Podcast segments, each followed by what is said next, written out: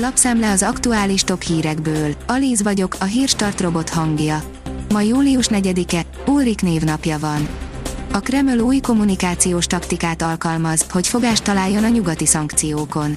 Emberek milliói függnek az Oroszországból és Ukrajnából érkező mezőgazdasági termékektől, ám ezek nem jutnak el hozzájuk az orosz blokádok miatt, írja a G7.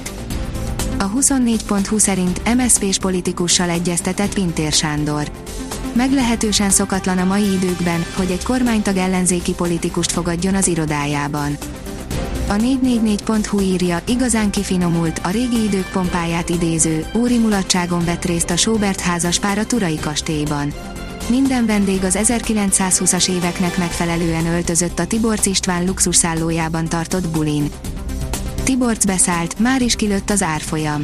A Waberers bevásárolta be magát, de azt egyelőre nem tudni, mennyire akarja kivenni a részét az irányításból, írja a Forbes. Az RTL.hu szerint ekkorra lehet 450 forint egy euró. Tavaly júliusban 350 körül mozgott a forint, most 400 felett van kicsivel. Néhány elemző szerint decemberre 430 vagy akár 450 forintot is fizethetünk egy euróért. Hogy mikor éri el a forint a lélektani határt és milyen következményei lesznek mindennek, arról Török Zoltánt, a Raiffeisen Bank vezető elemzőjét kérdeztük a reggeliben. Miért nem állhatott ki Lökler? A riválisok furcsálják, a Ferrari magyaráz. A Red Bull és a Mercedes is nyilvánvaló hibának tartja, hogy a Ferrari nem adott friss gumikat Charles Leclernek a biztonsági autó alatt, írja az m4sport.hu. A vg.hu szerint megvan az első ország, amely vadászgépet adna Ukrajnának. Szlovákia MiG-29-es vadászgépekkel és tankokkal segítheti Ukrajnát. Korábban Lengyelország is így tett volna, de akkor Washington közbeszólt ezzel robbantan a bankot rengeteg magyar, sokan nem is ismerik, pedig milliók múlhatnak rajta, írja a pénzcentrum. A startolásnál a magyarok mindössze 10-15%-a ismerte a közösségi finanszírozás lényegét, és sokan még mindig összekeverik ezt a fajta támogatást a jótékonykodással. Míg külföldön a technológiai innovációk tarolnak a közösségi finanszírozási platformokon, nálunk itt is megjelenik a magyarok kreativitása. A kitekintő írja, Németország gőzerővel készül a gázárrobbanásra. Egy új illeték bevezetésével egyenlően az összes fogyasztóra szétterítve kellene elosztani az orosz földgázszállítások csökkenése és esetleges teljes kiesése miatt keletkező költségeket Németországban javasolja a szövetségi kormány hétvégi sajtójelentések szerint. A portfólió oldalon olvasható, hogy szakértők letörték az oroszok az ukrán csodafegyver hatékonyságát.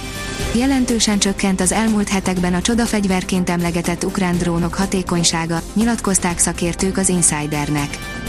A 168.hu írja, nyugodtan vehetik készpénznek az újabb nyugdíjemelést.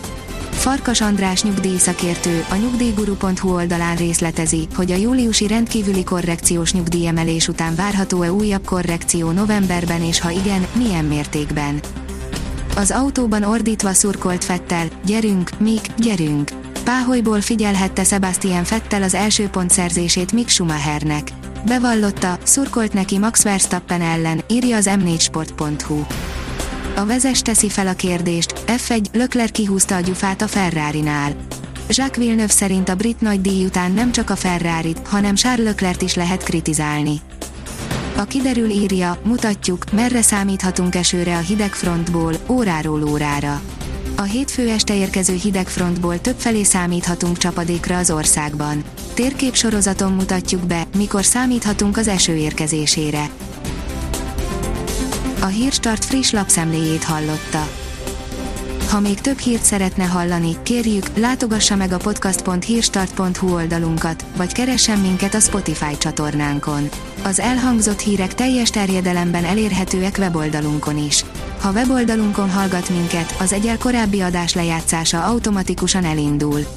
Beállíthatja, hogy az összes korábbi adás, vagy csak az aktuális tematika hírei következzenek. Köszönjük, hogy minket hallgatott!